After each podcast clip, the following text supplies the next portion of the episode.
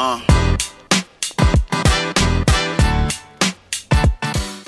Moin und herzlich willkommen beim Unverpackt Podcast. Hey. Unverpackt mit Q. In der heutigen Episode sind wir mit vertauschten Rollen unterwegs. Das heißt, unsere Praktikantin Emilia, die uns jetzt zwei Wochen begleitet hat, hat sich das Mikrofon geschnappt und uns interviewt. Viel Spaß dabei. Wir sind Tamara und Thomas und haben einen Unverpacktladen gegründet. In unserer Heimatstadt. Das ist mittlerweile fast über ein halbes Jahr her. Und ihr begleitet uns mit diesem Podcast auf dem Weg zur Gründung und darüber hinaus. Könntet ihr euch zu Beginn erstmal einmal kurz vorstellen? Hi, ich bin Tamara. Ich bin Thomas. Und ich bin Antonia. Genau. Ähm, die erste Frage, wie kam es überhaupt dazu, dass ihr hier in Quickborn einen Unverpacktladen eröffnet habt? Ähm, war das spontan oder schon länger geplant? Es war für meine Familie auf jeden Fall sehr spontan, sonntags morgens am Frühstückstisch. Und äh, für mich war es auch tatsächlich schon eine Vision, die ich ja mittlerweile dann schon zwei Jahre alt war und ich ähm, dann in dem Jahr davor, also im Winter, hatte ich eine große Spendenaktion gemacht und da habe ich gemerkt, ich muss was Sinnbehaftetes tun. Und auf Unverpackt hatte ich schon total viel Bock. Deswegen haben wir dann gesagt, wir, also habe ich zu den beiden gesagt, ähm, ich möchte übrigens einen Unverpacktladen eröffnen und ich brauche euch aber dabei. Und das war mir ganz wichtig, dass ich das als Familie mache, nicht alleine. Ja, cool. Ähm, wie viele Mitarbeiter habt ihr? Ähm, wir sind drei, also drei Familienangehörige, die sind unterschiedlich da. Also Toni und Tamara sind viel mehr da als ich. Und dann haben wir noch vier äh, liebe Kolleginnen, die uns dann aushelfen, teilweise fest, irgendwie einen bestimmten Tag, manchmal eben halt auch einspringen. Das ist aber so das Kernteam von uns. Woher, woher bezieht ihr eure Ware? Ähm, wie häufig und wie wird diese dann geliefert? Jetzt hat hier erstmal schön gelacht, weil das Mikro rumgereicht wurde. Ähm, tatsächlich, also du, du, hast ja in deinem Praktikum auch die zwei Liefertage oder einen wichtigen Liefertag mitbekommen, das ist der Dienstag. Da beliefert uns Grell aus Naturkost aus Kaltenkirchen, also direkt um die Ecke.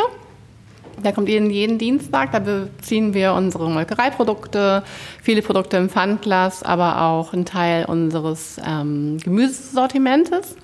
Dann kommt Dienstag ja auch Brot, hast du ja auch schon mitgenommen, mitgemacht. Ähm, das ist von Bäckerei Bade, das kommt auch immer jeden Dienstag. Und freitags bekommen wir von einem Lieferanten direkt aus der Nähe auch nochmal Gemüse und Brot. So, das sind so die regelmäßigen. Und dann haben wir noch in unregelmäßigen Abständen unsere kleinen Lieferanten oder auch große Lieferanten, von denen wir halt größere Mengen Nudeln, Mehl und solche Sachen abnehmen. Das ist dann ein Gut Rosenkranz in Neumünster.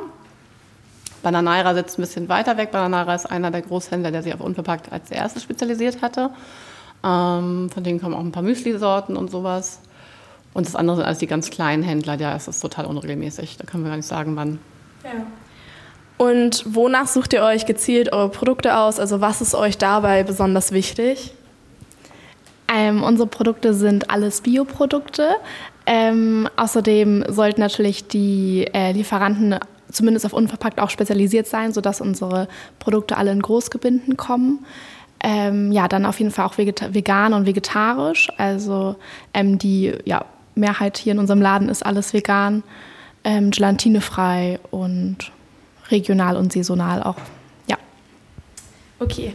Hattet ihr jetzt schon mal einen Lieferantenwechsel und sind dadurch auch Preisschwankungen äh, entstanden? Ähm, ja, wir haben einen Lieferantenwechsel manchmal gehabt oder den streben wir auch manchmal an, weil wir sagen, ah, irgendwie passt das Verhältnis zum Lieferanten nicht mehr so richtig. Und dann, ja, was Preis, ich meine, die Inflation aktuell, du merkst halt schon, dass die Preise hochgehen.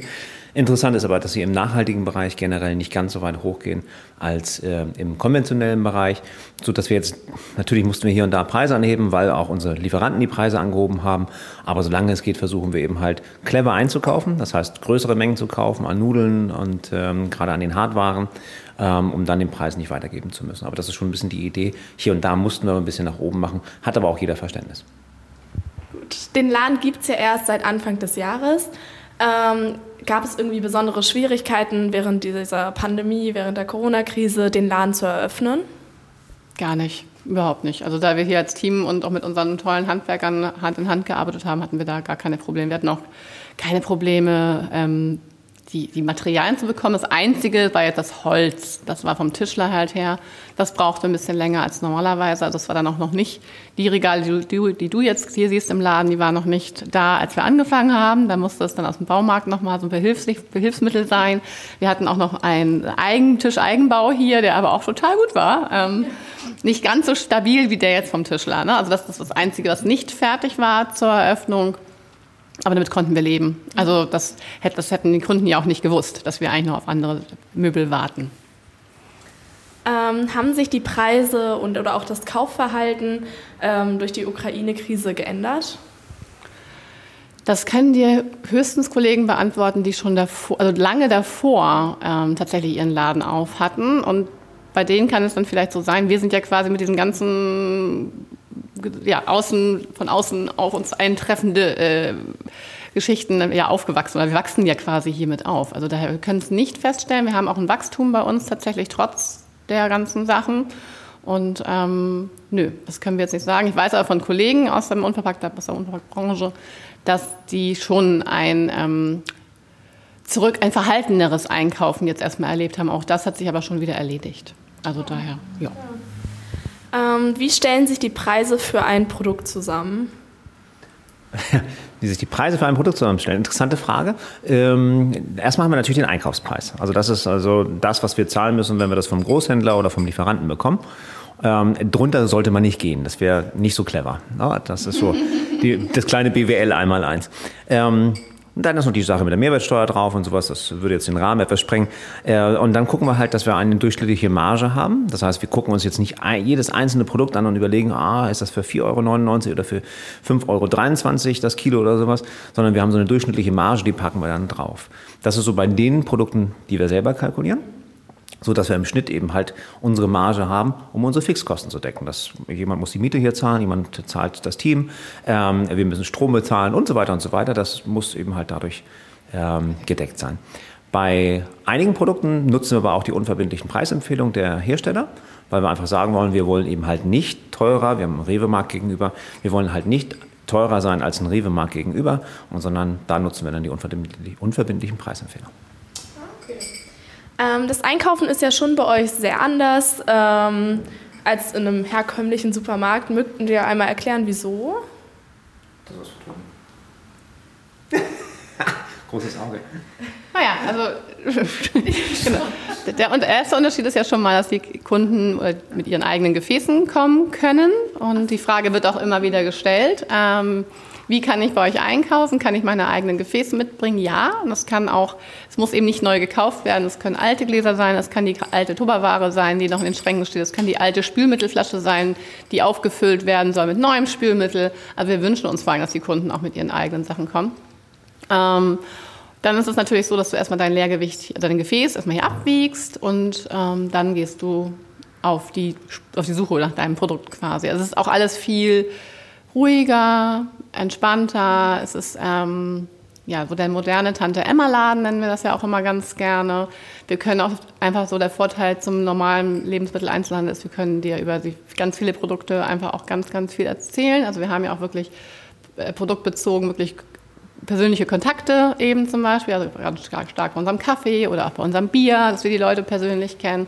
Das hast du im normalen LEH ja auch nicht, ne? dass, du, dass du den Kunden fragst, Mensch, wo kommen übrigens deine Haferflocken her? Erzähl doch mal was, das können die halt gar nicht. Mhm. Ähm, das sehe ich als ganz, ganz großen Vorteil, auch die Aufklärung allgemein.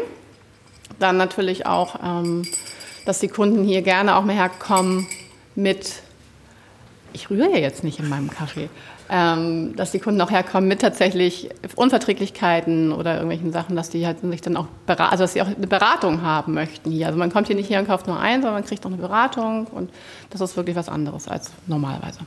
Ja. Ähm, gibt es dann eine bestimmte Zielgruppe jetzt an Kunden oder wo ihr auch dann Werbung ähm, gemacht habt an eine bestimmte Zielgruppe?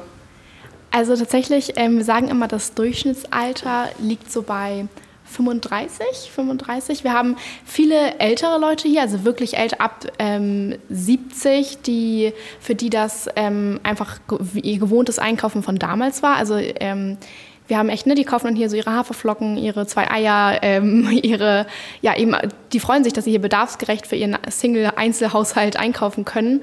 ähm, und erzählen mir dann auch immer ganz stolz, wie sie das sozusagen von früher kennen. Ähm, wir haben aber auch viele junge Leute hier, also echt so ab ähm, 12, 16, die dann vielleicht mit ihren Eltern sogar kommen, weil sie das ähm, ja, nach Hause bringen und ihre Eltern da ein bisschen überreden und ähm, motivieren wollen. Ähm, ja, die typischen Familieneinkäufe, aber eben gesagt auch viele Single, zwei Mann, Frau äh, die dann eben hier sich freuen, bedarfsgerecht einzukaufen. Genau. Und durch Werbung eben durch unser ähm, Social Media auf Instagram, Facebook erreichen wir eben sehr viel auch junge, jüngere Leute, inzwischen aber ja auch schon viele Erwachsene. Ähm, und gerade die Umschau und so alles, was in der Zeitung passiert, erreicht dann auch tatsächlich so ältere und aber auch die Gesamtheit.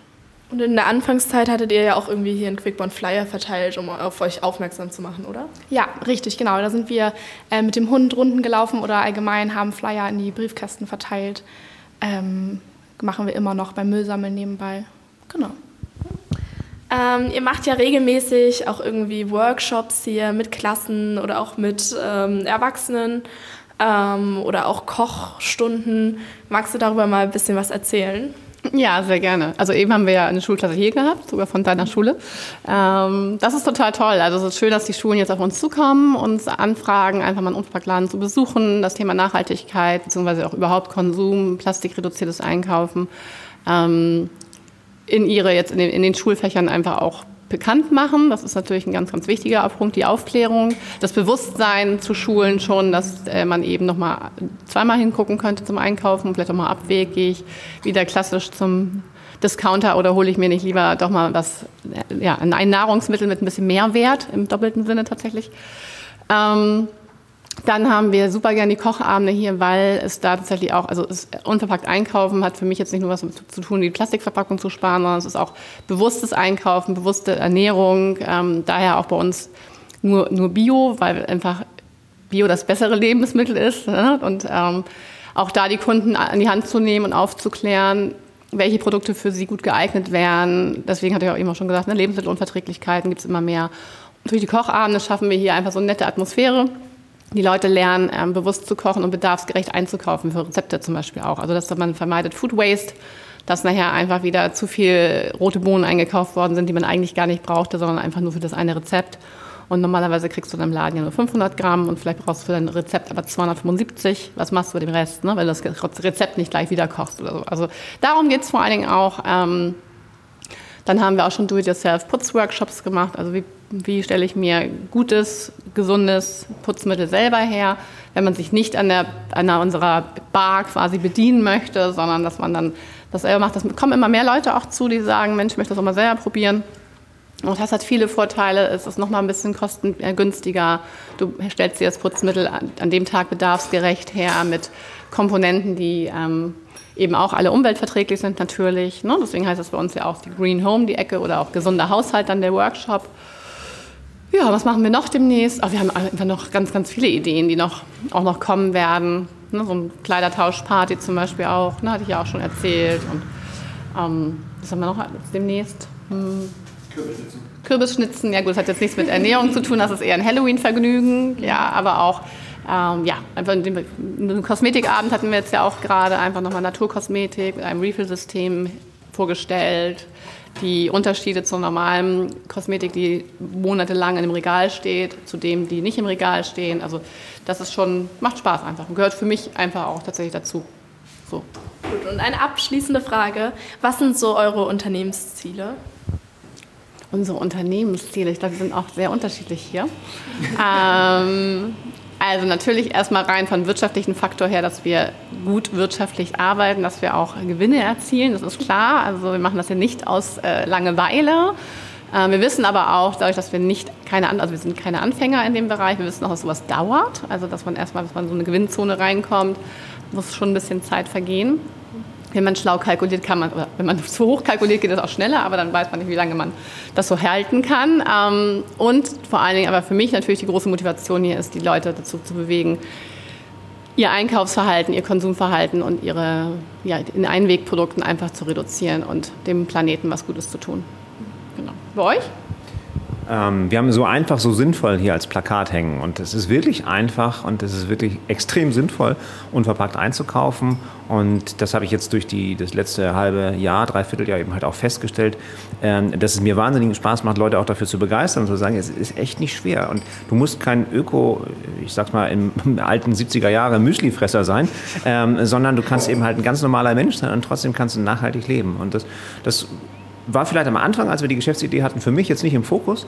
Ähm, mittlerweile finde ich das aber sehr, sehr spannend und äh, freue mich auch drauf, wenn ich so wie die Workshops heute zum Beispiel mit der Klasse ähm, dann auch jungen Menschen ein bisschen was zeigen kann, wie es doch so einfach und so sinnvoll ist. Ja, ich kann mich da nur anschließen.